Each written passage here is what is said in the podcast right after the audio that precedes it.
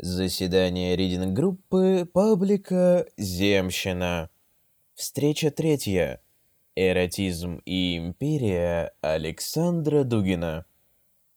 А, Это было, например, еще раньше. То есть мы можем увидеть, что очень многие секты в Средневековье, они э, оперируют вот этим вот моментом, что освобождение от пуританской морали, свобода сексуальных отношений. Э, То есть э, сейчас вот постараюсь, может быть, найти даже э, какую-то конкретную секту. Ну вот, секта так называемого Дальчина.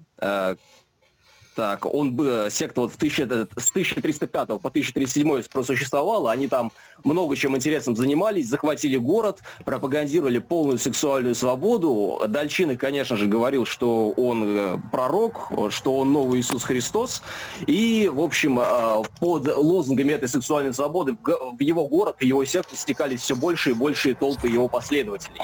Там, конечно, это все быстро свернули. Папа Римский э, буквально там че- через два года собрал армию, э, бросил клич, и все это подавили. Но сам факт того, что эта секта существовала, что эта секта была довольно успешной для своего времени, он есть. А, Совершенно верно было отмечено, как я уже сказал, а, сексуальная революция в 1920-х годах. То есть здесь мы ее тоже можем рассматривать как инструмент собрания под свои флаги электората. А, Ну и, в принципе, в 60-х то, что повторяется за движением хиппи, с вот этим вот всем, это тоже своего рода а, способ собирать электорат. Ну, мы можем здесь вспомнить э, семью Чарльза Мэнсона, а, где Классика. именно э, да, проповедовались вот сексу- абсолютно сексуальная свобода. Причем Чарли, он был, э, его даже, когда его посадили, очень многие бывшие э, члены секты, девушки, они отзывались о нем очень хорошо, они говорили, что Чарли это прямо настоящий ангел, потому что а, он умел использовать вот эти инструменты сексуальной свободы, чтобы манипулировать сознанием людей. А, Собственно, вот мы в самом начале, э, мы упомянули такую важную фамилию, как фамилия Лимонов. Э, Ну, э, я не знаю, почему Игорь сказал, что ему показалось, что вот в статье Дудина э, взгляды э, прослеживаются лимоновские, потому что я там лимоновских взглядов не увидел. Я про то, Лимоновские что это между, я про то, что это между несколько Эвола и Дуги. А, нет, ты упомянул э, Лимонова. А, Лимонова и Эволу, да. А, вот. У Лимонова в книге «Другая Россия» очень хорошо изложены его сексуальные взгляды, вот взгляды вот вообще на весь этот подход. И у него там э, ровно две позиции. Это, во-первых, полностью свободный секс, то есть полное уничтожение семей. А, ну и обобщение, ну, соответственно, дети передаются на воспитание государству. И вторая позиция, это каждая женщина в возрасте с 25 по 35 должна родить четырех детей минимум иначе мы ее посадим в тюрьму. Вот. Э, То есть вот такие позиции он излагает там. Да Лимонов, эта книга написана в Лефортово, и вот Лимонов, видимо, собирал в голове все вот эти идеи, которые у него были а, вот на протяжении многих годов. Он, он хотел сформировать четкую, ясную, целостную идеологию, идеологию, за которой пойдут люди, которая сможет привлечь э, наиболее активный класс, это молодежь. Он там прямо пишет о том, что сегодня революционный класс это уже даже не студенты, это одиннадцатиклассники. Вот. И, э, собственно, он... Да, ну, как показала практика, вот у Дудина есть хорошая экспертиза про то, что школьник – это новый политический субъект, но Лимонов это понял еще в Да, да, да, 2003 году. э, Дугин же еще про более младших это говорит, то есть эта тенденция, она все вот, вот, вот по такая политическая педофилия, она все нарастает и нарастает. Да, совершенно верно. То есть э, сексуальная революция – это способ, ну, про- продвижение идей сексуальной революции – это просто способ э, собирать молодежь под флаги своей партии. Лимонов это понял в какой-то момент, он проанализировал это в 2003 году, у него было много времени в Лефортово, и вот он это хорошо изложил в книге «Другая Россия», э, свои идеи, ну, э, и, очевидно, он надеялся, что это позволит ему привлечь больше молодежи в свое движение. Да он даже раньше осознал это, поскольку он э, как бы он примерно во время э, во время там и как бы не как бы и чуть-чуть после сексуальной революции как, как раз таки и был в Штатах Да, да. Он, э, кстати, и отмечает... участвовал в этом всем. А, кстати, вот интересное наблюдение можно сделать о том, почему революция, она вот несколько свернулась после 80-х, 60-х годов. Это связано с эпидемией СПИДа. Да. Во многом, вот сам Лимонов это отмечает, то, что он, а, когда он вернулся в Америку в 90-х годах, он увидел совершенно другую Америку. Если как он пишет, если раньше, если в 70-х э, заняться сексом в Америке это было все равно, что реально выпить стакан воды, это было невероятно просто, то в 90-х, после эпидемии СПИДа, общество резко откатилось э, вот назад к пуританским, к более консервативным ценностям. Ну, насколько оно сильно откатилось вот именно к э, таким пуританским ценностям, это вопрос спорный, потому что как бы сейчас принято считать, что у нас довольно сексуализированное общество, плюс здесь, а, ну, конечно, следует сказать о том, что а, современные СЖВ-активисты, ну, их считают в каком-то мере, в какой-то мере такими реакционерами, поскольку те идеи, которые вот они транслируют, в частности, по поводу там объективации, по поводу харасмента, они, ну, как бы, так скажем, мешают сексуальной революции в традиционном ее понимании, но, как мне кажется, на самом деле они просто э, э, ставят ее в какие-то вот свои рамки. То есть, конечно же, ни о каком пуританстве э, таком э, СЖВшном говорить нельзя, поскольку, ну, в некоторых местах как бы люди спокойно там собираются чисто для того, чтобы там устроить массовую оргию, и как бы никто это не осуждает. Тут просто добавляется в это вопрос там, ну, такой гипертрофированный вопрос согласия, вот. Вот. Ну и о чем еще следует сказать, наверное, это о том, что, ну, Тут вот я не помню, от кого прозвучала эта отсылка на репрессивную толерантность Маркузе. У меня. Да.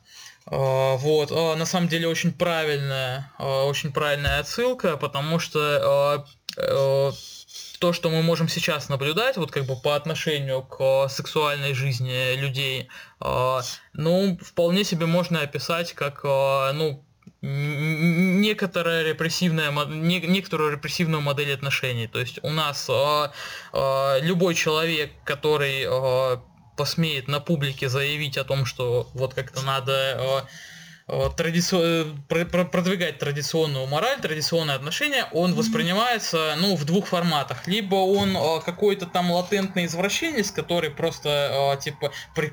прикрывается каким-то морализмом, а на самом деле у него там типа рыльца в пушку. Ну, очень хороший пример это этот ну, Милонов, этот питерский депутат Единой России. Ну, широко а известна лично. Ну, кто же он тогда, кто же он на самом деле в том смысле? Не, ну его очень часто обвиняют в том, что он латентный э, гей, поскольку он э, очень сильно, э, так скажем, э, не любит ЛГБТ-сообщество и вся, всячески препятствует их деятельности. Ну, опять-таки, а почему к первому примеру он-то подходит?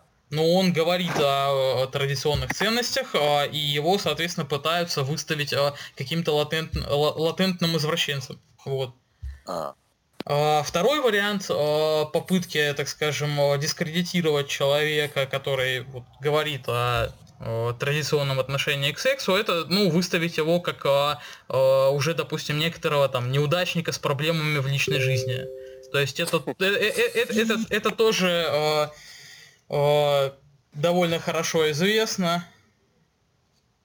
То есть пост постоянно э, здесь уже можно, допустим, э, посмотреть э, в том же ВК какие-нибудь посты на тему э, того, что э, там человек пропагандирует какие-то вот традиционные идеи и в комментах э, очень часто можно прочитать именно вот подобные э, перлы о том, что там типа э, вот ему не дают, вот он неудачник, вот он бедненький такой несчастный, на всех злой из-за этого, хотя на самом деле вполне там то, что человек, допустим, может писать, это может быть абсолютно рационально и взвешенно.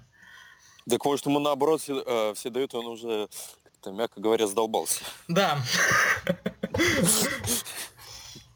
Не, ну такое тоже может быть. А, как бы личная жизнь у всех людей разная, но именно а, здесь важен сам факт того, что а, ведется попытка традиционные отношения, не просто их как-то не спровергнуть и типа сравни, сравнять э, э, с извращениями, э, но напротив э, их э, задвинуть типа назад, как некоторое ретро, ретроградство, которое ну, подлежит осуждению. И, соответственно, э, люди, которые э, эти ценности исповедуют, ну, они также подлежат э, осуждению. Вот. В то же время, говоря о репрессивности, тут надо сказать, что собственно, непосредственно критика извращения уже, не пропаганда ценностей традиционных, а критика извращения, она во многих европейских странах, она уже карается, э, э, либо административными какими-то мерами в виде штрафов, э, а в особо запущенных случаях даже есть уже уголовные статьи, то есть в той же Британии, например, за публичную критику ЛГБТ можно вполне уже получить срок абсолютно реальный в тюрьму. Соответственно, как бы самые разнообразные извращенцы. Вот я на самом деле даже удивляюсь, как, как это быстро произошло, потому что вот о, еще во времена там, о, ну не знаю, сколько там мне лет там 12-13 было, э, э, вот, ну, это все в интернете есть, типа, и э, вот, там, я помню, что-то и родители, и, и там, какие-то более старшие знакомые говорили, что вот, они всего лишь там хотят признания э, э, браков, там типа не мешайте их, они всего лишь хотят, чтобы к ним относились нормально. Ну и вот теперь мы видим, что они э, э, начинают абсолютно нетер, нетерпимо относиться э, ко всему, что как бы э, противоречит их идеологии. Вот. То есть они, они получают полный карт-бланш на э, пропаганду с, своих каких-то ви видов отношений. Э, проводится огромное количество исследований, на всем этом зарабатываются деньги. Э, у гетеросексуальных людей ситуация на самом деле тут не лучше, поскольку Э, все гетеросексуальные отношения сейчас уже де-факто, ну, вполне себе контролируются с подачи феминисток. То есть э, тут, опять же, э, даже если ты гетеро, скорее всего, традиционную семью у тебя не получится выстроить, просто потому что большинство женщин, они уже пропитаны в той или иной степени феминистской пропагандой, соответственно, особенно если речь идет вот как раз таки там о какой-нибудь Швеции или Испании, где самое жесткое в этом плане законодательство, наверное. А, там любая твоя попытка как-то э, заявить себя как главы семьи, она ну, будет воспринята как домашнее насилие со всеми вытекающими последствиями. То есть тут, тут, все, тут все крайне страшно, и на самом деле вот особенно в вопросах домашнего насилия, а, а, все происходит, что называется, без перчаток. То есть а, если выстраивать вот некоторую модель всех этих репрессивных законов, они выглядят так. У нас как бы есть обвинение, мы подвергаем человека каким-то санкциям, а уже потом выясняем, виноват он или нет. Ну, как бы это очень сильно отдает сталинизму. Так, ну я думаю, на этом первую часть нашего обсуждения, а именно, собственно, обсуждение самой сексуальной революции можно будет э, завершить и постепенно перейти к э, обсуждению текста. Непосредственно статью Дугина. Да, те, те, текста Александра Гелевича. Вот. Э, э, может быть, у кого-то какие-то есть еще вопросы или комментарии? А в чем конкретно как бы, а, проявилась сексуальная революция хотя бы на внешнем плане в, Америке, в том смысле, что, ну понятно, ну, понятно там распространяется идея, что давайте, грубо говоря, снош, э, сношаться, но вот там на законодательном уровне, там типа, э, как бы, э, вли, э, влияние на, публично, на публичную науку, ну, на ту же самую американскую психическую ассоциацию, как бы, можешь рассказать?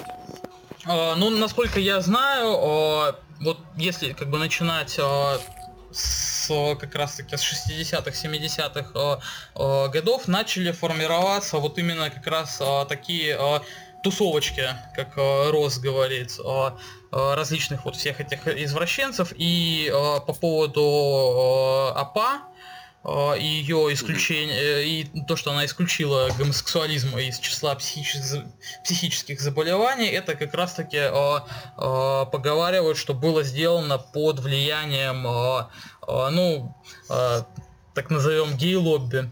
Вот. Угу. То есть э, это, в принципе, было уже э, ну, некоторое влияние э, этих самых тусовочек, причем самых разных, как ЛГБТшных, так и феминистских, там все вот эти вот прочие. И не будем забывать то, что все это подкрепля... подкреплялось вот этой вот пропагандой, так скажем, борьбы с фашизмом. То есть общество, шести... общество 60-х, 70-х, оно еще, в принципе, гораздо лучше, чем мы помнило, типа, о том, что, что, что там натворили нацисты, и любая попытка вот противодействовать леволиберальным активистам, она очень часто именно заканчивалась тем, что типа вы что, нацисты?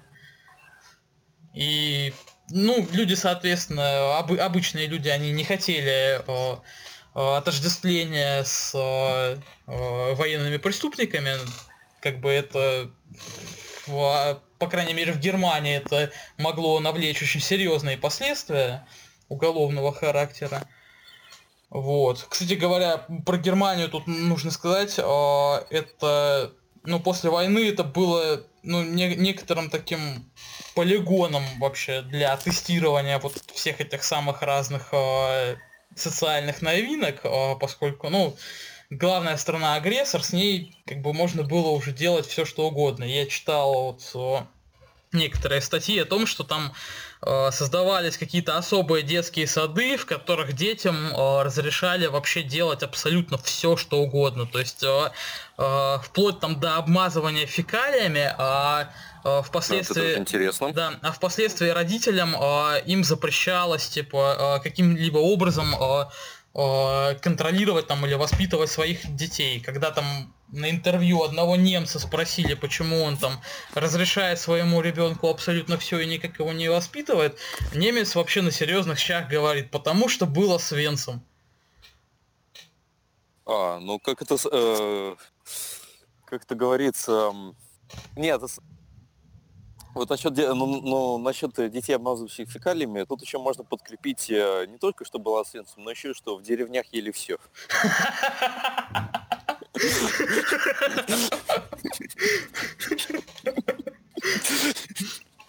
Хорошая ссылка. Я, я, я, я оценил. Ой, так. Ну, э... Это, мне кажется, более вероятно.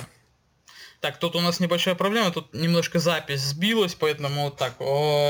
Придется, я думаю, перед тем, как перейти к обсуждению Дугина, очень кратенько вообще я э, вновь как бы повторю, чем мы тут занимались. Мы рассуждали о сексуальной революции, о ее причинах. В качестве основных причин здесь можно выделить сначала марксистскую, потом фрейдистские идеи, которые были слиты воедино франкфуртской школой, и на их основе, собственно, э, э, во многом проводились, ну, проводился тот активизм, начиная вот с 68 года. То есть сексуальная революция это во многом плод деятельности, плод интеллектуальной деятельности мыслителей франкфуртской школы, ну и вот прочим таким леволиберально настроенным товарищам. Вот как бы краткая, так скажем, канва э, нашего обсуждения. Так, ну теперь, я думаю, можно перейти э, уже наконец к тексту Гелича. Давайте. Вот. Э, текст довольно интересный, э, называется «Эротизм и империя». Э, значит, э, текст состоит из э, э четырех частей. Соответственно, первая часть это некоторое предисловие.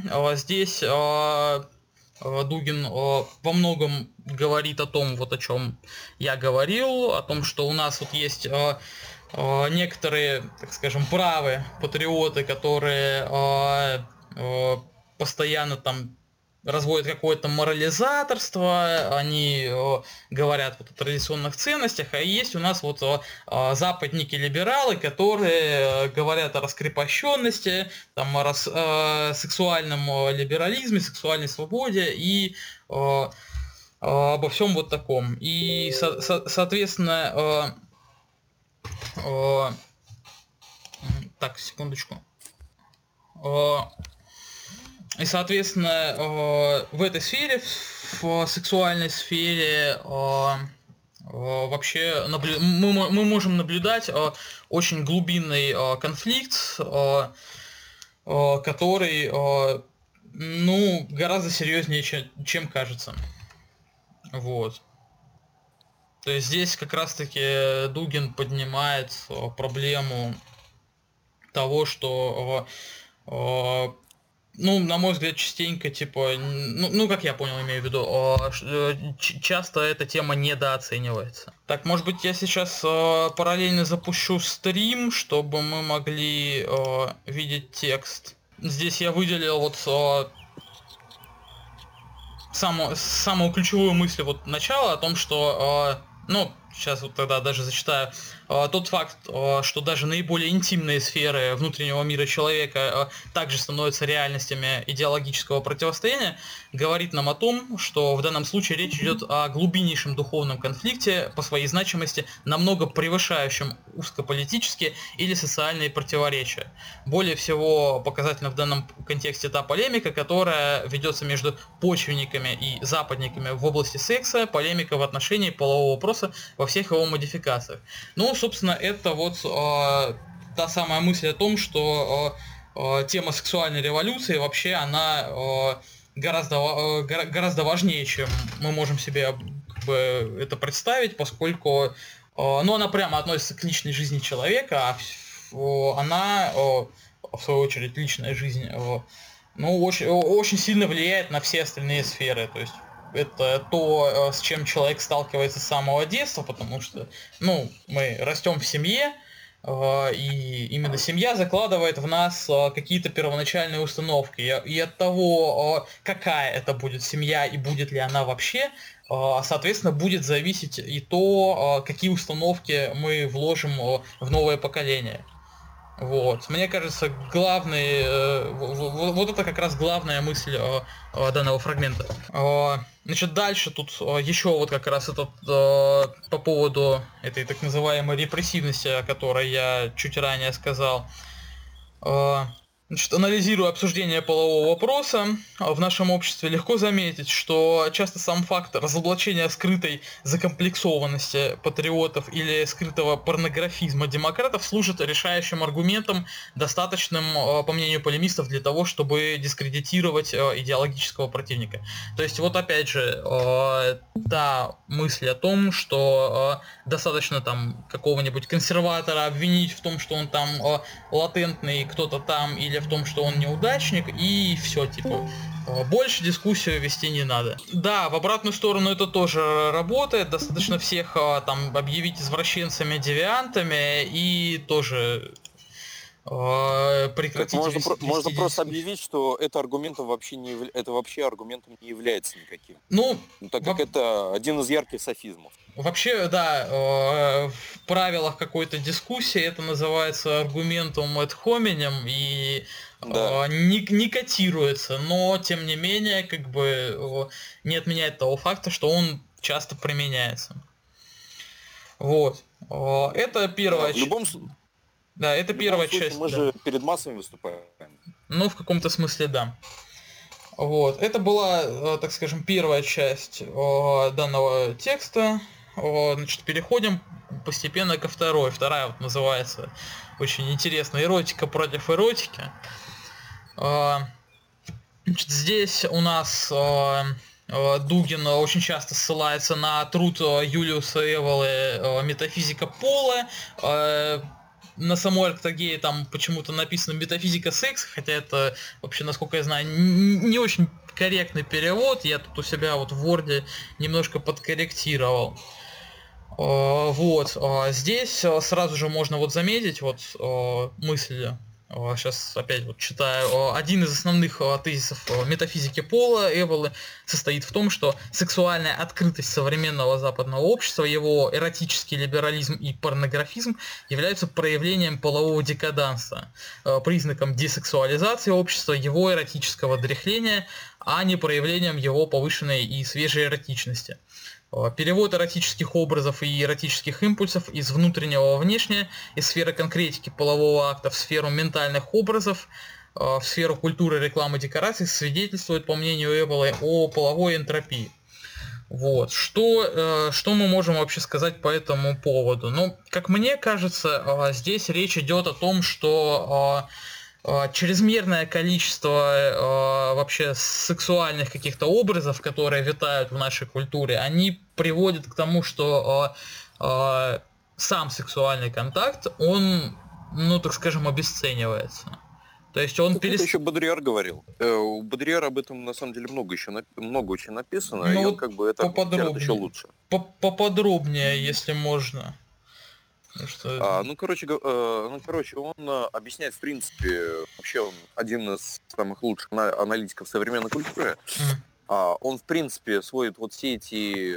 Он не просто там какие-то там рекламные, э, рекламные знаки выводит, он выводит то, что абсолютно вся наша культура это какие-то вот не просто знаки, а достаточно такие знаки фрагментарные, как бы какие-то вот отголоски изображений. И, в принципе, вот это вот постоянно, постоянно там, допустим, использование эротизма там и как бы, ну, распро... грубо говоря, распространение порнографии, оно, собственно говоря, убивает э, как бы сексу... Э, сексуальность вообще. То есть э, это становится как бы со... просто копи... копированием это же... этого же, как бы, этих же знаков, грубо говоря. Ну, те же, те же самые, как бы, ну, доп... допустим, тот случай, когда в постель люди переносят какие-то вещи спорные. Mm-hmm.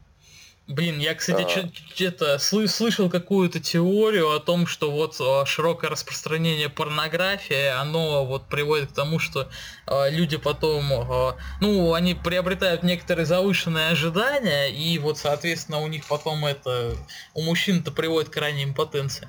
Так, ну... Ну да... и да, и он говорил про то, что убивает само, само таинство секса. Ну да, как бы тут э, и, и тут как бы о том, о том же и речь. Так, вот дальше э, еще одна, один интересный абзац. Э, Эвола точно подмечает, что психоанализ Фрейда ставит своей основной целью не реальное урегулирование эротической системы человека, но церебрализацию секса, снятие внутренней напряженности. При этом отсутствие в фрейдизме апелляции к метафизическим основаниям эротики логически приводит его к отрицанию самой возможности эротической нормы. Согласно учению Фрейда, сексуально здоровых людей нет и не может быть. Эвола приходит к выводу, что тенденция сексуальной либерализации не только не указывает пути к позитивному решению той э, великой метафизической и мистической проблемы, которая дана человеку в форме пола, но напротив закрывает возможность ее решения, обрекает эротические импульсы людей на дурную бесконечность сексуальной энтропии. Вот. Ну, здесь уже э, ну, вот как раз э, с упоминанием Фрейда, э, тут э, опять же вот можно вспомнить э, то, что я говорил про э, э некоторые вот эти вот внутренние подсознательные влечения, которые, да, действительно, э, они у каждого человека будут, скорее всего, разными. Э, ну и да, со- соответственно, вот какой-то эротической нормы ее, соответственно, не существует. То есть, э, по сути, э, здесь это, э, ну, может быть, это будет немножко вульгарно, но а, здесь фрейдизм можно интерпретировать как некоторую апологию вот, высвобождения своего вот этого животного начала. То есть абсолютное, так скажем, потворство своим каким-то э, влечением и посылом ни, никаким образом не контролируемое. А, с другой стороны, в книге «Метафизика пола» разбирается и иной аспект западной сексуальной либерализации. Эвола отмечает, что общий тонус эротического напряжения на Западе становится все более и более а, феминистическим и даже матриархальным. Обнаженное женское тело, возведенное в статус некоего культурного символа, во многом повторяет атмосферу а, матриархальных цивилизаций древности. Эвола утверждает, что сугубо мужской, верильный, фаллический эротизм характеризуется напротив стыдливостью, стремлением к а, интериоризации секса. Вот, это, вот, вот кстати, довольно, довольно, что смешно. Так это, так это самое, я представил, э, как бы, э, прям, прям буквально, альтер, буквально альтернативу, там, типа, что как бы, условно говоря, мужской половой орган станет символом цивилизации.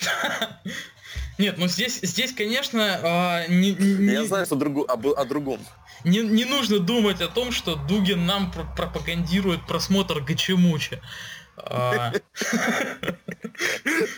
вот. Здесь, здесь речь о более метафизических вещах. Вот. А, то есть... Метафизическая Гачемучи. Господи. Вот все, я прекращу.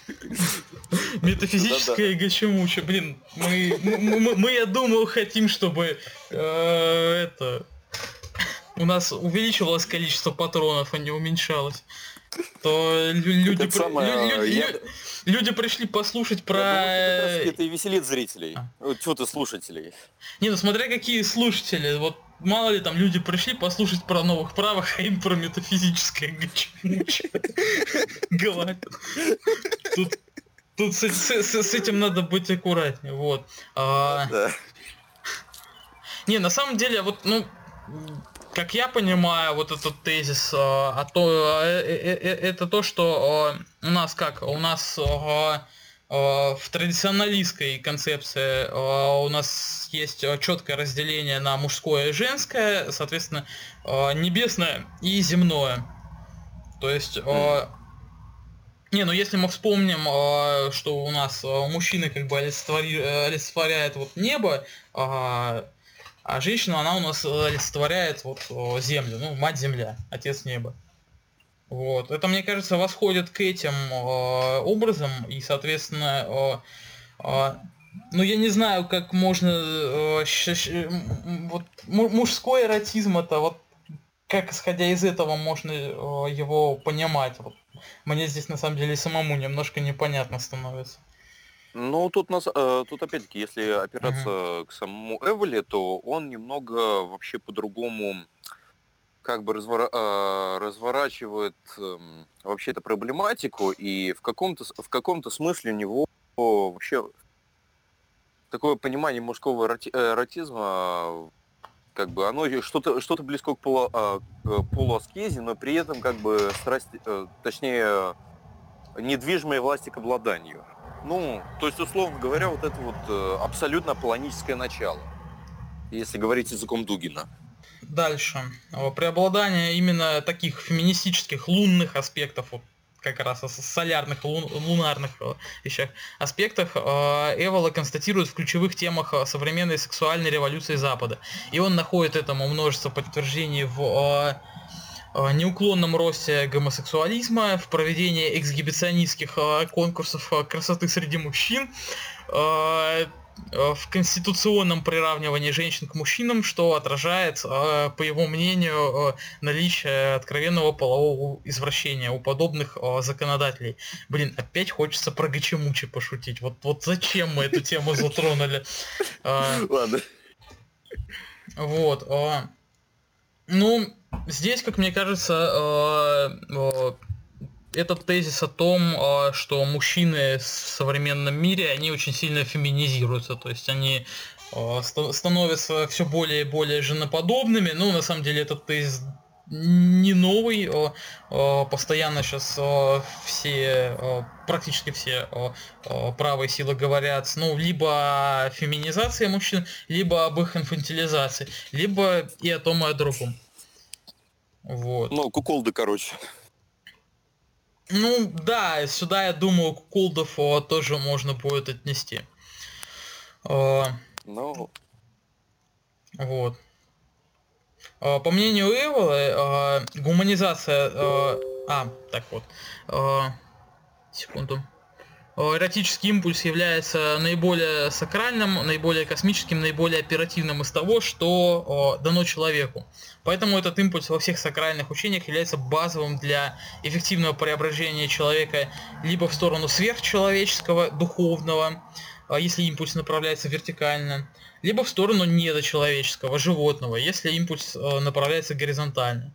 Но здесь вот как раз э, это либо мы воспринимаем секс возвышенным, как некий духовный акт, либо мы его воспринимаем как источник удовольствия и в этом смысле вот уподавляемся животным поскольку становимся движимыми э, вот каким-то влечением. Так, ну я думаю, сейчас можно перейти э, к третьей части. Э, тоже, тоже божественное название «Патриоты и эротика». Э, значит, здесь э, Дугин э, э, ну, следует вот этот маленький первый абзац э, разобрать. Э, э, теперь следует понять э, подоплеку под, патриотической позиции в сфере секса и попытаться понять, действительно ли мы имеем дело с закомплексованными и фарисействующими моралистами, э, отрица, отрицающими естественное влечение в силу своей персональной эротической несостоятельности. Э, здесь Дугин, как мне кажется, он как будто оправдывается.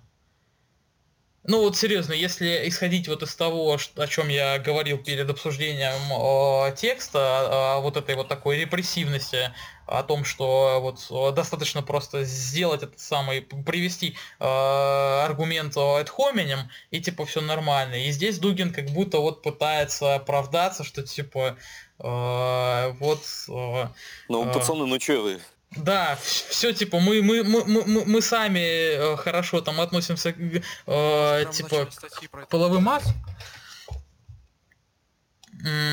В смысле? Ну, я не считаю, что на это, что тут на это похоже. На что, на оправдание? Мне кажется, тут больше речь, э, точнее, тут и речь о том, и э, как бы и похоже, и похоже на то, э, что в принципе такой э, как бы такие установки э, ставить вообще некорректно. Ну, в каком-то смысле, наверное, да, но вот это вот его, э, вот эти его слова там закомплексованных моралистов, они э, на самом деле, ну, позволяют нам предположить вот какие-то такие мысли.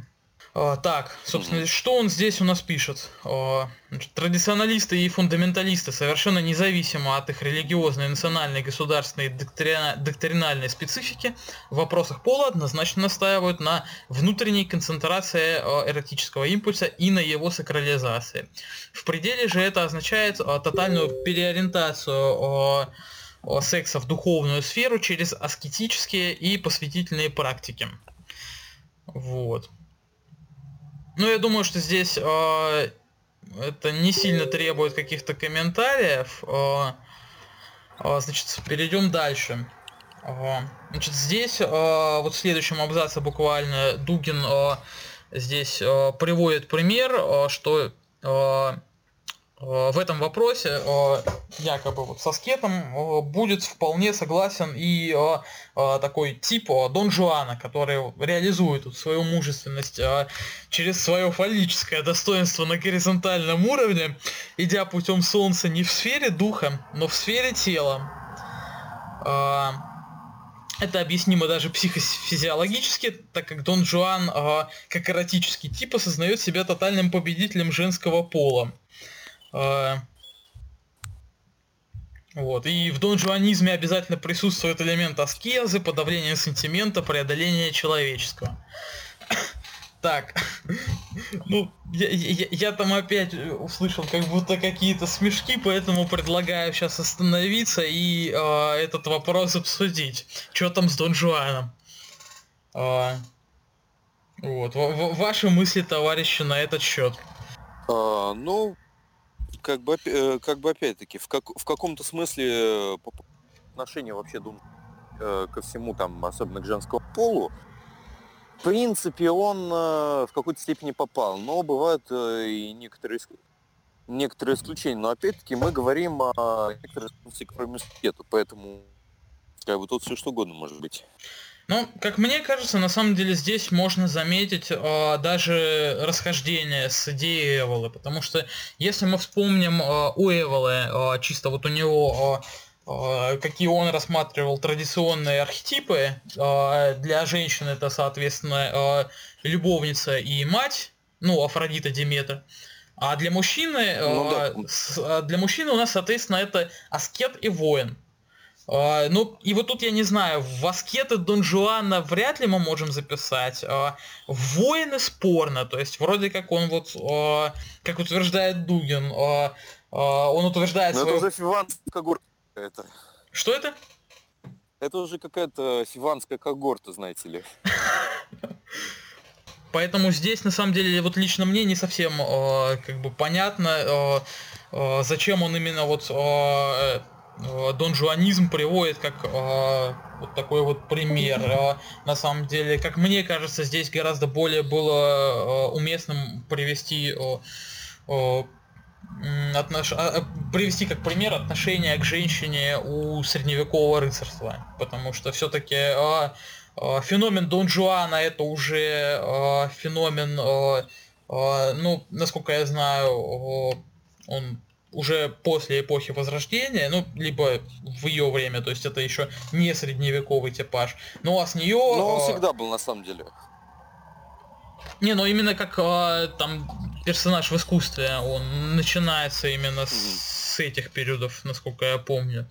Вот. Ну а соответственно, если мы вспомним того же Генона, именно вот с Возрождения у нас начинается деградация, поэтому э, приводить какие-то архетипы из этих эпох э, в качестве вот аргументов, ну, э, уже как-то это некоторое противоречие наблюдается. В то время как э, средневековое, ры... средневековое рыцарство, оно действительно, ну, более соответствовало такому. То есть э, тут как бы два в одном одновременно э, э, какой-то элемент покорения, действительно, как э, любовь, как борьба, э, когда вот завоевывают там прекрасную даму, э, и элемент аскезы тоже присутствует.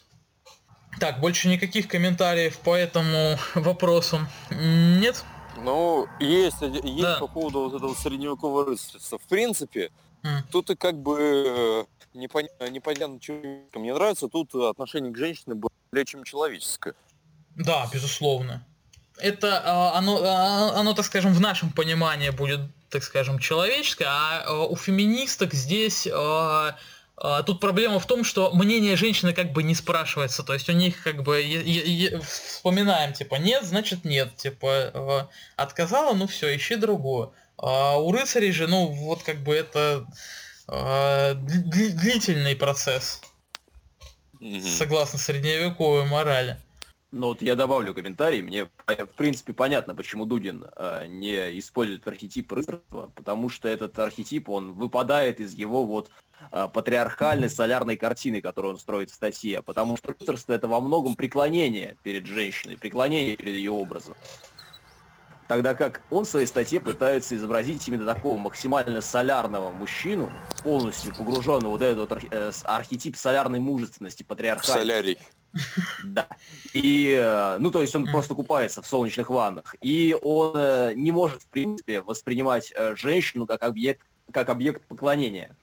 Вот есть одну секунду, попробую найти статьи об истории Рима, как там воспринимали женщины. Ну и вот здесь, прошу не пугаться грубых слов, вот здесь, значит, статья да мы это не пугаемся. А, а, да, э, Паскаля Киньяра, э, его книга «Секс и страх». И там вот есть такой момент, что доминирование и подчинение. Для знатного римлянина был только он и его член, как активное мужское начало и выражение этой активности во внешний мир.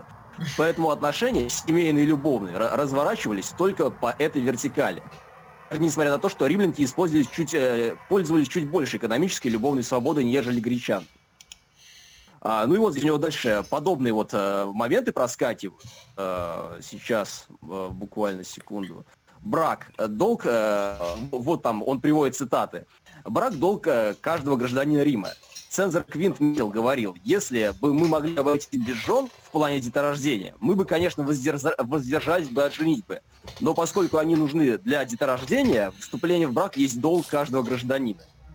И вот здесь э, дальше он пишет. Для того, чтобы оставаться добропорядочным человеком, предаваться любви следует исключительно в целях деторождения. Брак существует вовсе не ради плоских утех. И вот Синек вообще пишет, э, что не, не нужно относиться к своей жене как к любовнице. Излишние ласки ей ничему. То есть, э, вот, в принципе, понятно, почему как бы выпадает э, архетип рыцарства из той логики, которую пытается развернуть Дудин, потому что он все-таки про некое поклонение. А, тогда как э, здесь э, речь идет именно о подчинении женщины своему мужскому началу. Ну, Мне вообще... здесь, на самом деле, было бы интересно послушать э, Петра Зеленского. Он вас лучше знает, э, разбирается вот в логосах Аполлона, в логосах Тибелы. А. Возможно, он нам больше сможет про это рассказать. Я вот не совсем разбираюсь в этом моменте. А... Но здесь, на самом деле, довольно сложная история, раз уж меня вызвали. Эм, в чем идея? Отношение к жизни должно быть свое в момент доминирования каждого логоса, но помимо этого Дугин допускает, что внутри каждого логоса существуют люди, которые принадлежат к другому логосу. То есть это буквально как выбор, не знаю, расы и класса э, в каких-то играх. И э, благодаря этому в любом логосе возможно буквально все что угодно, просто своего цвета, назовем это так. То есть ну, а, понимаю, логос он... Аполлона, допустим, и логос Кибела, они типа как, они могут совмещаться? Ну, э, просто, например, вот в логосе Аполлона был такой... Э, логос Аполлона — это, ну, классический мир, э, для тех, кто не знает. В нем был э, такой философ, как Эпикур. Эллинистический период, первые века нашей эры, если не ошибаюсь. Или, может быть, последние прошлой эры, да. Память отказывает. А, но, тем не менее. Вот он как раз, Подогин, классический представитель кибелизма во время аполлонизма по идее, эти логосы отстоят друг от друга максимально далеко, но, тем не менее, такое возможно. И вот как раз э, эпикуризм характеризовался тем, что э, Исходит из той концепции отказывались, отказывались от э, всех возможных земных удовольствий, э, тем не менее не говоря о том, что удовольствия бывают какие-то кроме земных. А в, этом же, в этой же мере они отказывались от секса в каком-то очень странном объеме, и вот никто не понимает, как именно это у них работало. Но, видимо, там, типа, месяц воздерживались, и потом оргию всей деревни. Это пока самое рациональное, что я успел прочитать. А, поэтому, скорее всего, здесь все очень сложно, и Дугин сам не очень понимает, что там происходит. Ну, да, это все-таки надо вспомнить, что это текст 94 -го года, это абсолютно такой ранний, аутентичный Дугин. Э, э, еще, еще как бы до вот всех там на Амахе, и было логично предположить, что он, он тогда немножко отличался. Он даже до Староверия, причем в 94 году, то есть это совсем древний. Да, это э, э, абсолютно какой-то реликтовый текст. Значит... Да исторический Дугин. Ну, как раз аполлонический Дугин, в этом и идея, еще Дугин Аполлона. Стоп, стоп, а сейчас получается кибелитский Дугин или как это? Ну, возможно. Может быть, он пошел на второй курс. Нет, здесь можно на самом деле вот по Дугину Логос не этого оборота. Э, здесь можно вырваться из этого оборота, вот, э, аполлонический, тибелический, потому что Дудин, по-моему, в 2002 году у него книжка написана, а, так, по-моему, да, постфилософии. Вот у него там есть глава постеротика, где он, собственно, обращается к вот этой вот идее божественного андрогената, мифа об андрогине. Ну, это еще у Эвола. Себе... Да, это у Эвола есть, совершенно верно. Вот Дудин об этом пишет в 2002 году. изначально вообще у Платона. Да. А, и, собственно, ну, да. совмещение себе двух вот этих вот моментов. Игорь, если себе... что сказать, это еще было у Платона, это все равно, что ничего не сказать, потому что все что угодно изначально было у Платона. Ну, ну кстати, да. Как, как, как мы знаем, вся история западной философии это комментарий на философию Платона. Уайтхед э, не был прав, ну ладно, окей. А, да, но в общем идея в том, что э, да, если от Дугина точно менялся в контексте проблемы эротики, это прям вот не вопрос. О, так, вот дальше следующий отрывок читаю. О, против сексуального освобождения борются те, кто сексуально свободны и без того, а, что коллективный договор признает за ними это право. Легализация эротизма – это первый шаг к кастрации мужчины, к врождению секса до уровня э, ментальной энтропии, к снятию великого напряжения, в котором человеческое существо прикасается к великим таинствам бытия, к высшим проблемам онтологии. Именно интуитивное или вполне осознанное понимание всех этих связей и, соответственно, внутренняя принадлежность к патриархальному фалоцентрическому мужскому типу эротики и заставляет всех правых, независимо от специфики их позиций, сходниться в одном – в борьбе с порнографизацией, сексуальной либерализацией и сексуальной революцией в обществе. А, вот. Так что, товарищи, все. Боремся против сексуальной революции и против порнографизации. Ну, вообще, э, да, тут, э, опять мне захотелось немножко пошутить, я по подавил в да себе давай это. уже. А, ну, типа, как, как можно бороться с порнографизацией? Ну, оч оч очевидным образом. А, а, как бы нужно не... Не потреблять продукт.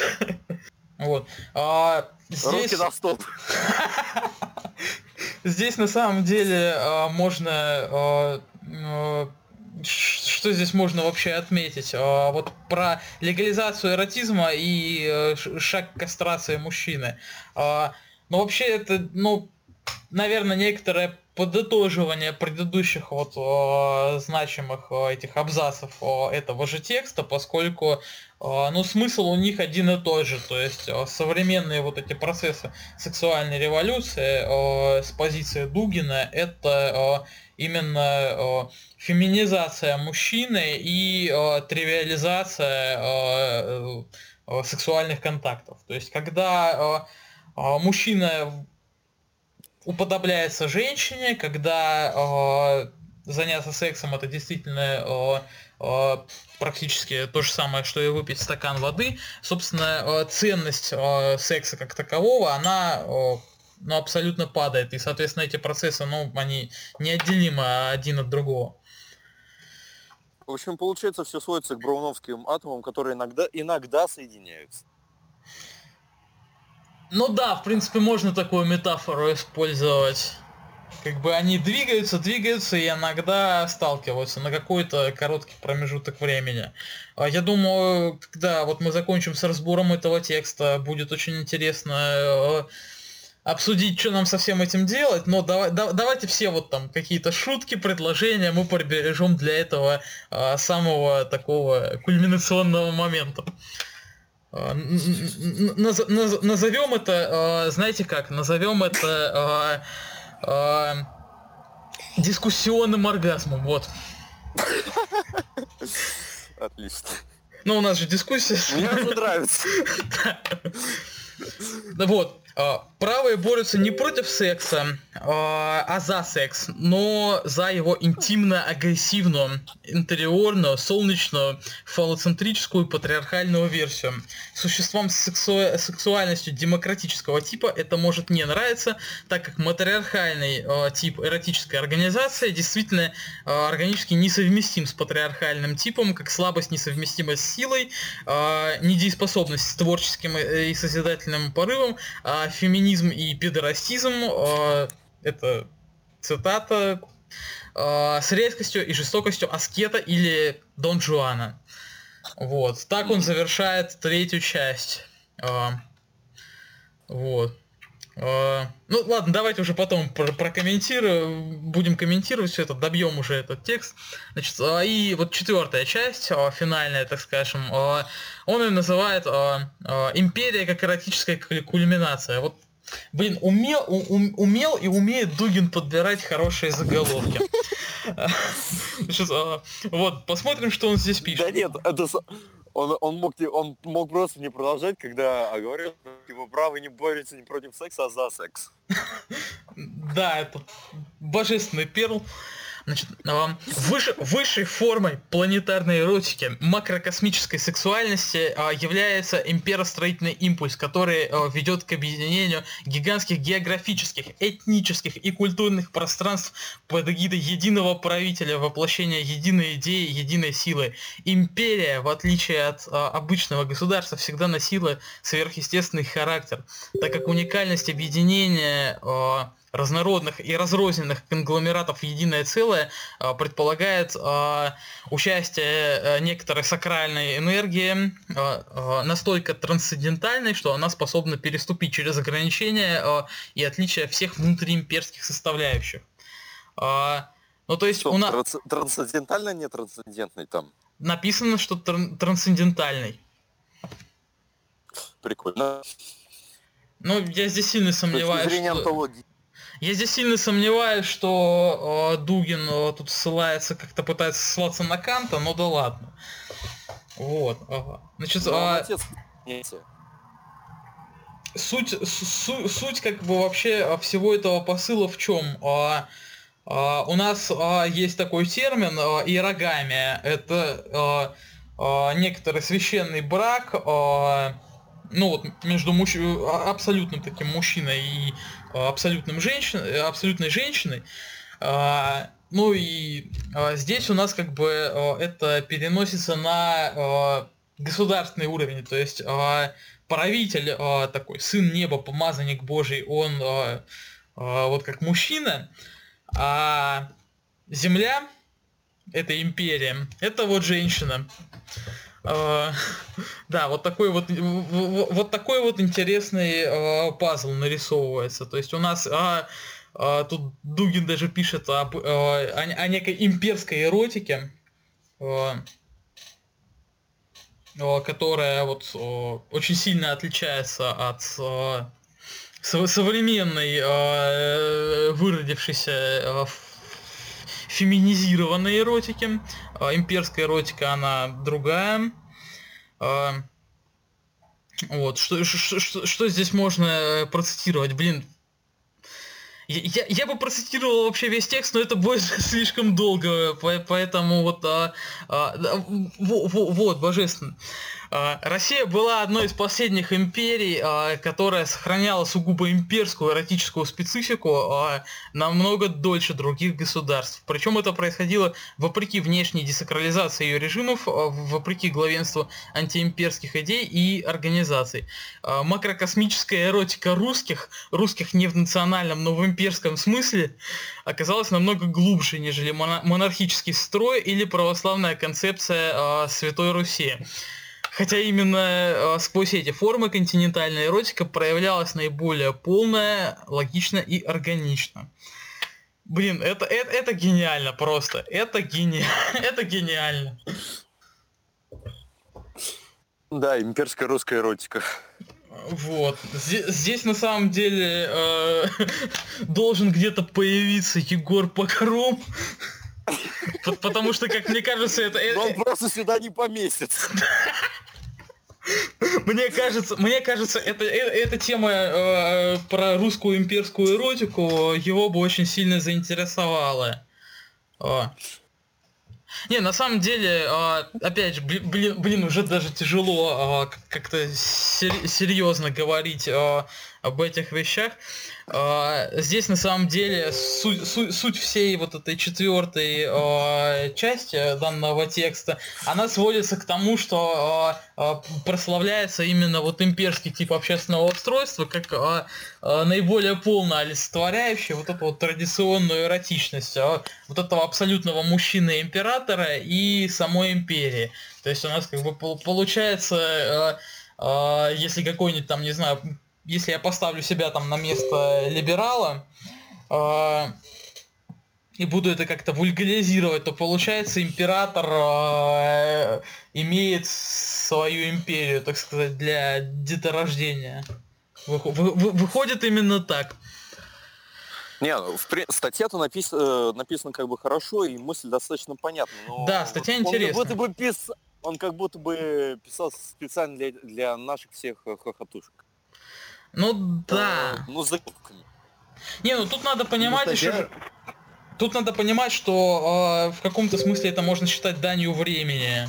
То есть 94 год это э, у нас э, вообще э, все вот эти вот 90-е годы это э, пик вообще политической активности. И надо было как-то, ну, привлекать э, э, различные силы. Вот уже говорилось о том, что э, говорить о сексуальной революции вот в целях привлечения молодежи это э, ну, распространенная практика. Довольно. Вот. И мне кажется, типа, вот статья как раз-таки полностью удовлетворяет э, как бы запросу. Она и, не противоречит идеологии, так скажем, э, ну, вроде как, И довольно интересно будет для э, там, молодых, э, сексуально активных э, граждан нашей империи. А, да, я вот как раз хотел сказать, что эта статья, она совершенно боевая, она идеологическая, потому что в первой части статьи, когда Дудин рассказывает об аполлоническом, э, вот аполлоническом а, поведении, об аполлоническом архетипе, он по сути говорит, если ты крутой, у тебя должен быть большой член. Во второй части статьи он говорит, если у тебя большой член, то ты хочешь империю. Вот, если вот очень вульгарно, если очень примитивно рассказать о всех, о всем смысле этой статьи. То есть это чисто боевой характер. Ну и понятно, на чем работает империя, на чем вокруг чего видите. Да, да, да. А империя вертится вокруг дискурса Аполлона. Ну, то есть вокруг члена, да? Да, совершенно верно. Да. Что-то даже кашлять начал от таких тем. Так. Ну, Теперь, я думаю, нам следует обсудить, что нам со всем этим делать, потому что, с одной стороны, у нас началось все вроде так абсолютно как-то невинно и наукообразно. Мы тут говорили об истории сексуальной революции, о том, как она у нас вот вроде вредит, а тут мы а перешли... метафизика чему? Да, кончилось все э, метафизикой Гачемуча, полоническим Дугиным, э, э, и, я, я, я, и я не знаю, чем продолжится. Империя вокруг члена.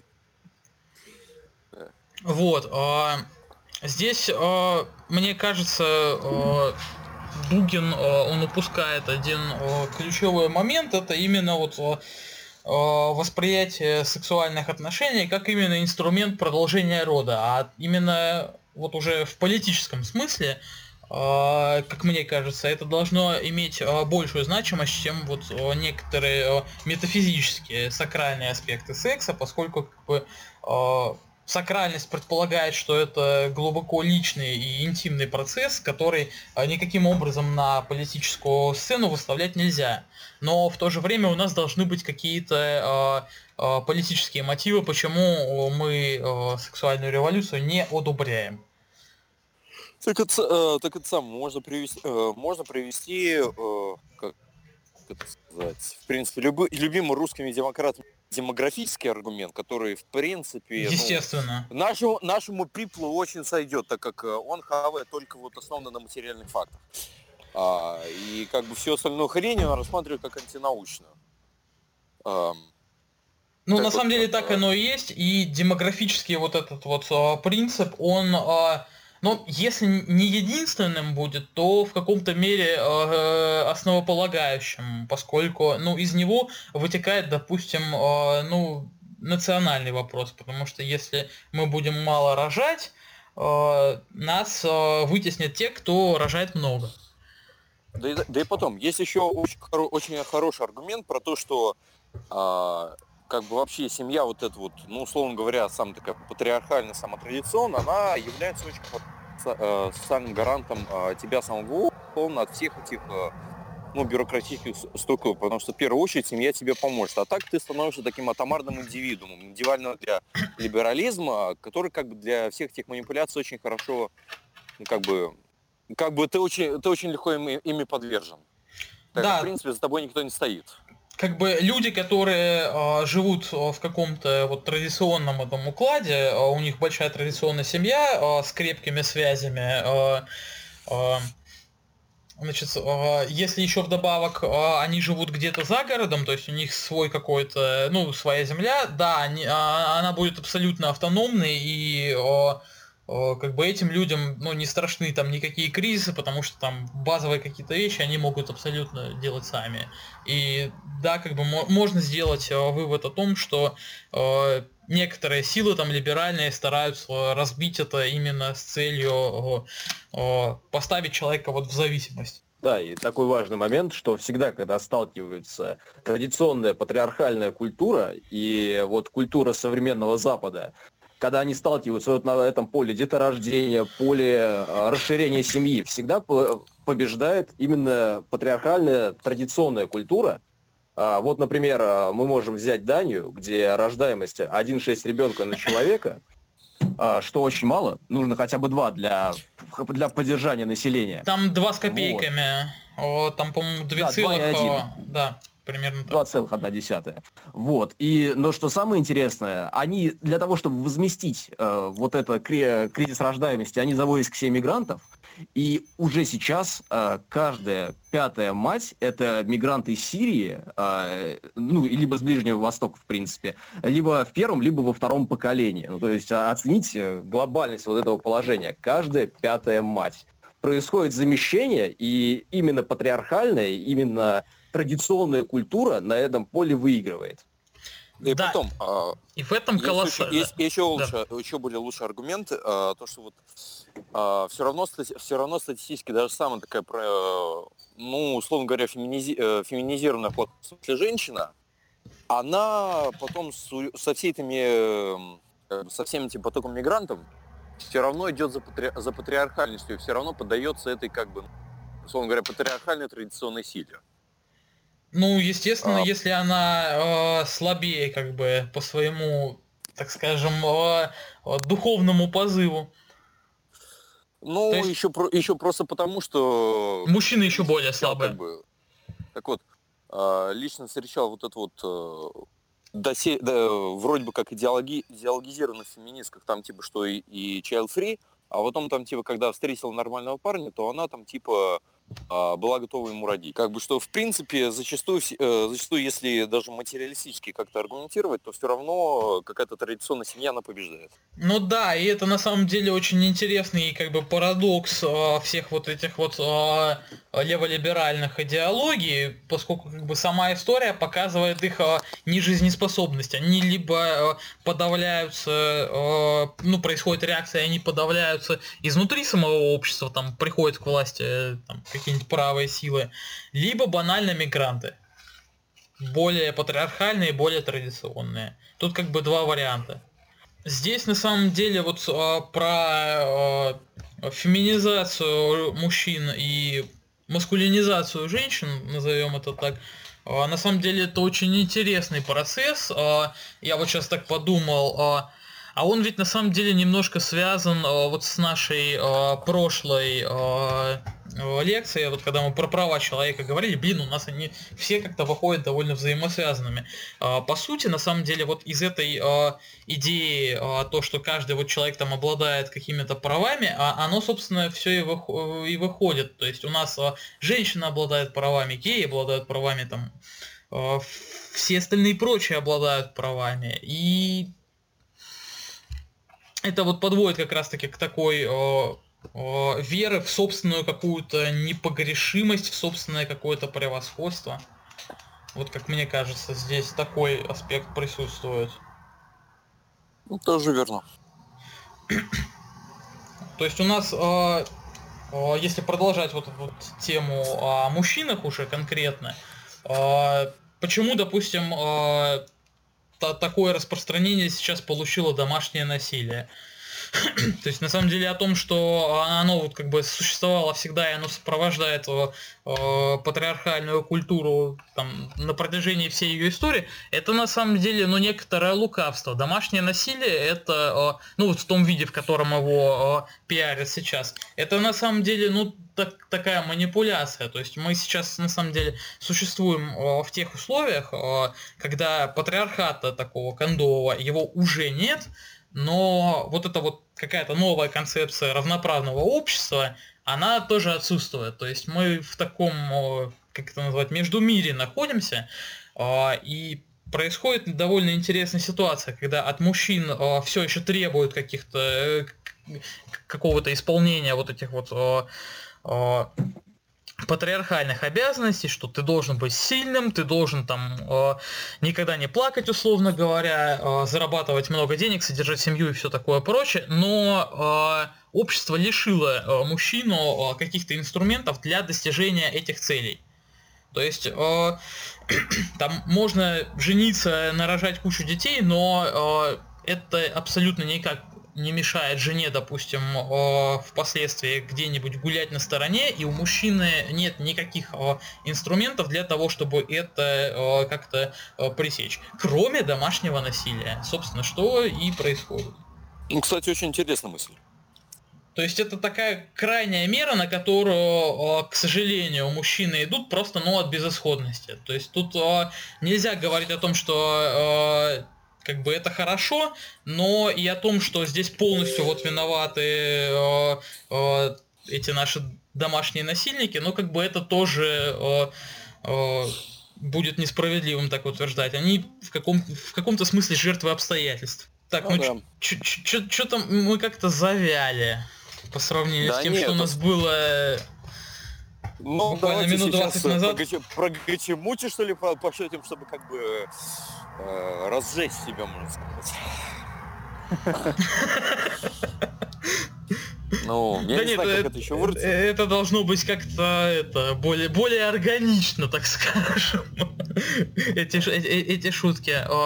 Не, на самом деле тут на самом тут тут можно вообще много чего обсудить. И вот современный феномен тех же МГшников на самом деле тоже в принципе в эту в этот дискурс укладывается общий поскольку они вот вроде как себя противопоставляют феминисткам третьей волны, но с другой стороны в их риторике, особенно это вот видно в их радикальном крыле вот у инселов этих, там широко вот как бы проглядывается то самое одобрение сексуальной революции. Просто они его понимают, они ее понимают вот в таком буквальном смысле, что типа раз мы проводим сексуальную революцию, значит, все должны всем давать. А, соответственно, э, если этого не происходит, значит, не окей. Но как бы это э, не, нельзя считать э, их как бы правыми. То есть они как бы не укладываются в какую-то нашу парадигму, поскольку они не являются противниками сексуальной революции, а пытаются ее использовать в собственных целях. Вот. Ну, условно говоря, это еще проявляется в, класси- в классической, там, допустим, муску- э- мускулинности, которая там, типа, заявляет об угнетении прав мужчин, типа, там, да. а про эту хрень с элементами и так, и так далее. У меня есть друг, который прям за Вообще тут можно э, рассматривать это как э, попытку сделать э, мужчин как бы э, с правами и без обязанностей, ну и женщин, соответственно, э, э, а, ну, а, а женщин без прав, а, но с обязанностями. В то время как феминистки, вот они делают все ровно наоборот.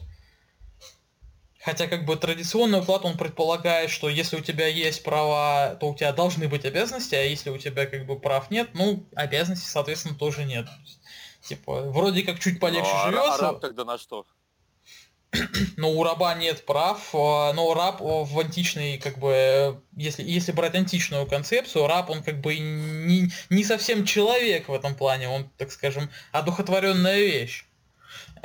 А, ну понятно. Такой духовный камень. Ну, можно, ну, скорее духовный молоток. Или там, не знаю, пила или плуг. Вот, то есть на, на, на самом деле, э, блин, сейчас можем уйти в сторону, но э, э, на мой взгляд, понимание рабства, вот, собственно, в рабовладельческую эпоху и, допустим, в некоторую современную эпоху рабство у нас, насколько мы знаем, оно в некоторых местах все еще есть, оно немножко отличается, то есть такой уже дегуманизации тотальной нет. То есть люди просто, ну, за еду, условно говоря, работают и ограничены в передвижении давайте все-таки не будем как-то отступать. Вот у кого еще какие есть соображения по данному вопросу? Потому что а у меня... Того, как с этим всем бороться? А по поводу, да, вот всей этой сексуальной революции, может быть, какие-то там уточнения, может быть, а, какие-то предложения по борьбе, потому что у меня вот есть какое-то такое ощущение, что... Э, ну, я сказал не все. То есть что-то, а, что-то я, ну... мне кажется, упустил. Я думаю, что я думаю, что надо совместить сразу две критики одновременно и э, вот эту вот матери, материалистическую про демографию, про демографию, там типа социальную защищенность, а, но надо еще очень хорошо э, как самое, э, подать этот, этот тезис, э, потому что в принципе какой-то просексуальный тезис нам, нам нужен, так как э, мы, как уже известно, поняли, что это очень сильно привлекает. А что сексуальная революция, она как-то сам подменила понятие. Mm. И что, в принципе, она таковой, в принципе, не являлась. Ну, кстати говоря, вот по поводу, по поводу совмещения э, какой-то вот материалистической идеи и вот сакральной, это я полностью соглашусь. А вот по поводу того, что нам нужен какой-то, э, ну, так назовем, секс-положительный э, тезис, э, тут э, на самом деле ну, я вот не знаю, потому что, с одной стороны, у нас, э, мы живем сейчас э, в то время, когда, ну, на самом деле, вся вот эта вот дифференциация на э, условно сексуально успешных и сексуально неуспешных людей, она, особенно в мужской среде, но она очень сильно актуальна. Я думаю, типа, ну в школе же все учились, типа, так или иначе эти, эти вопросы, они очень, так скажем, актуальны для современной молодежи. Ну, без, ну безусловно. А, в принципе, можно было бы вести такую как-то самую красочно-маргинальную а, позицию, что мы вообще, мы вообще как бы за, а, за целебат там, типа, и все такое. Ну, а, если... ну, точнее, чисто на эстетическом уровне, как бы, так то, естественно, не заявлять. Нет, на самом Господа, деле... Рубрика «Столичный комментарий». У меня, например, в школе наоборот, там, возможность поделить на тех, кто сексуально успешен или нет, потому что процентов 95 людей были неуспешны, потому что э, инфантилизация подкосила всякую возможность школьников быть сексуально успешными. Ну не знаю, у, у, у, у меня вот в школе было абсолютно вот несколько а, некоторая группа вот людей, так скажем, класс условно, которые типа, ну, начали э, довольно раннюю половую жизнь, э, ну и, соответственно, все остальные, которые вот, ну, более поздние, в позднее время, так сказать. Вот. У, у нас в школе как бы это было довольно сильно и как бы между классами и в пределах одного класса вот ну, от школы, я думаю, зависит. Ну, я думаю, ну, да, зависит, да, скорее всего, от уровня развития культуры в данном конкретном месте. То есть, если это там школа в центре столицы, как это было в моем случае, то там, разумеется, вся вот эта вот история про инфантилизм будет гораздо более развита. А, не, совсем, не, не совсем. Вот, доп, э, вот, допустим, встречается, как бы, опять-таки, э, но момент, когда в этих самых в элитных школах э, есть там э, пацаны гордые бабеньки и и бабы гордые шалавы. Ну, элитные школы это вообще отдельная тема, наверное, для обсуждения, потому что да в них... не элитная школа, а как бы а. как сам престижная в престижном центре. Про частные вообще молчу. Там а, совсем ничего не понятно. Ну, может быть, но вот, но это не наблюдалось. Ну ладно. Вот. Ну вот если говорить о практическом инструменте, который был бы полезен нам для идеологии, вот что мы могли бы применять, мы могли бы говорить о возрождении мужества. Собственно, если левые говорят о том, что они дадут э, всем доступ к женскому телу по карточкам, но всем, э, то мы могли бы говорить о том, что, собственно, мы будем возрождать э, именно мужественность в людях. Наше движение, оно будет способствовать тому, что человек будет проходить своего рода инициацию и будет э, превращаться из мальчика в нормального мужчину. Вот что можно... Но это повестка МГ буквально. Нет, но МГ это просто обиженные, гложимые ресентиментом инцелы, да, которые еще к тому же и куковы, которые смотрят э, на то, как свой лидер скидывает э, фотки, как он там Так это, сам предложим помериться писком. Мне кажется, в контексте как бы нашего разговора вполне подойдет. Но, кстати говоря, сейчас, может быть, вы, выскажу какой-то не сильно популярный тезис, но почему бы их не попытаться это, так сказать, перевоспитать э, и получить, так скажем, э, э, ну, некоторый процент э, сторонников. Потому что на самом деле вот э, хорошо было сказано про обиженных, а почему бы, собственно, э, в рамках уже конкретно политической борьбы не сделать именно ставку на тех, кто э, недоволен э, современным миром, ну или считает себя недовольным. То есть это всегда более качественный, так сказать, материал, так скажем. Ну да, он больше подходит для политической борьбы, то есть э, нам нужно бы заняться вот в этом плане примерно тем, чем занимается мужское государство, но только как, более как адекватном, человека. В более, в более да? адекватном формате, разумеется. Ну да, в принципе в адекватном, потому что люди с мужского государства, они неадекватны. Если зайти в любой, вот, в любые комментарии под любым постом из их паблика, там просто вот шиза и ресентимент. Это вот просто такие обиженные парни, которым никто не дает, и которые злы на весь мир и хотят его уничтожить. Ну или выебать. А, как император империю. терминологии, если не ошибаюсь, менять я не помню, кстати, как оно звучит, означает оно примерно а, инцел, у которого получилось. То есть это человек, который был инцелом, но потом ему все-таки удалось найти себе какую-то женщину. Вот, э, да, в мужском по, по, по, по, по логике это должно... Люди. По логике должно... Паровозик, который смог. По логике это должно называться отступники или как-то так. Это типа как у, феми... у феминисток, которые типа вот наш... на... нашли свое семейное счастье и понарожали детей, и их как бы тоже не особо жалуют. А мы как бы, ну, да. как мне кажется, должны именно э, нацеливаться на э, э, развитие э, ну, традиционной семьи, возрождение ее.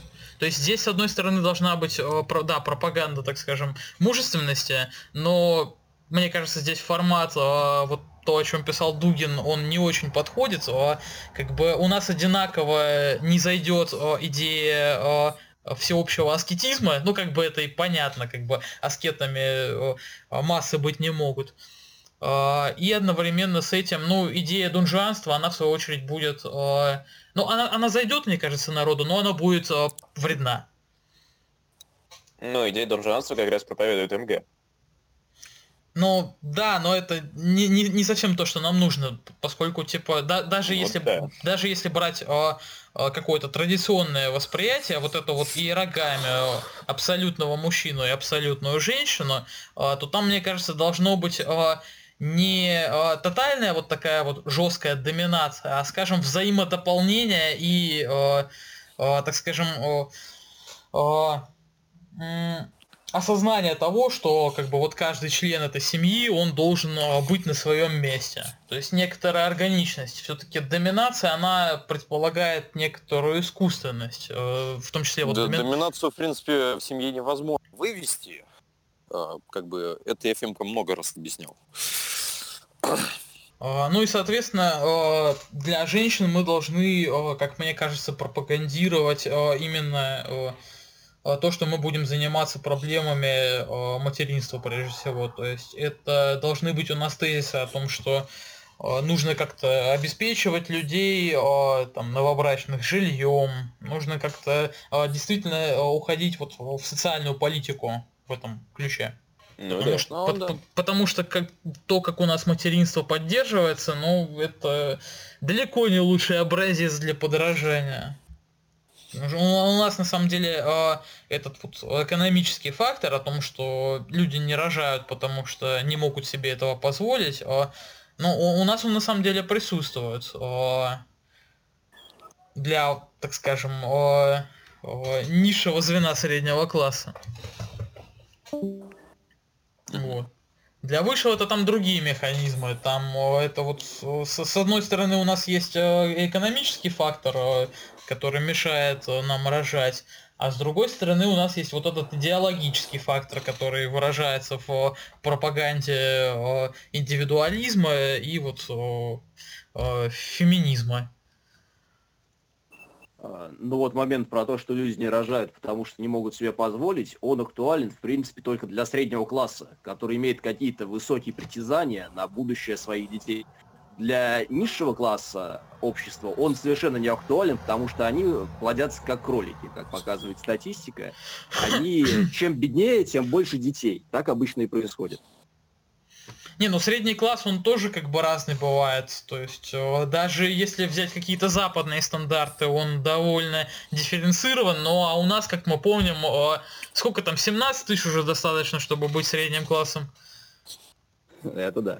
Вот, а, ну и связано ли а, рождение, ну, как бы низким классом большого количества детей как раз с тем, что эти дети в, ну, в перспективе компенсируют, а, значит, то, что, ну, например, заработок, который низший класс не можете позволить? А, ну, я очень сильно сомневаюсь, что они вообще думают об этом. Они думают немножко о других вещах. Но... Да, то есть это вот, вот как раз это сексуальная революция, так скажем, которая приводит, однако, Э, к довольно неплохим последствиям для демографии нашей. Ну, кстати говоря, о Древней Греции, там тоже был, по-моему, прям ну, отдельно выделенный класс людей, которые только и занимались тем, что рожали э, детей. То есть они даже, по-моему, не работали.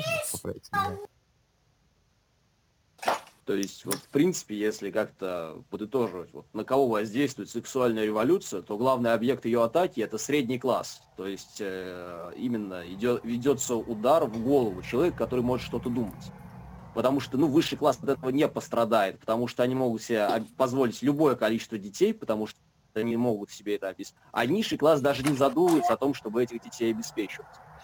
Да, высший класс, он, в принципе, главное. и по другим правилам обычно живет, потому что на самом деле, а, а, ну, тоже следует сказать, у нас, а, в том числе и в правой среде, особенно вот а, а, у русских национал-демократов, а, присутствует мнение о том, что на самом деле вот этот вот процесс сексуальной революции и э, все из него выходящее, вот феминизация, там пропаганда ЛГБТ, э, ну иммиграция как следствие, э, это на самом деле э, тут сугубо экономическая причина, то есть э, Э, элитам, зах... Э, элитам захотелось э, сделать коренное население более, более тупыми и завести кучу дешевых рабочих рук.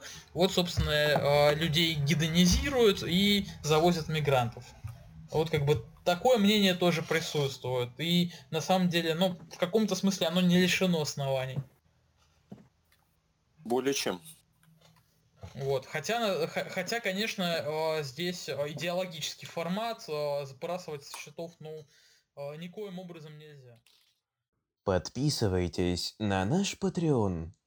Все ссылки в описании.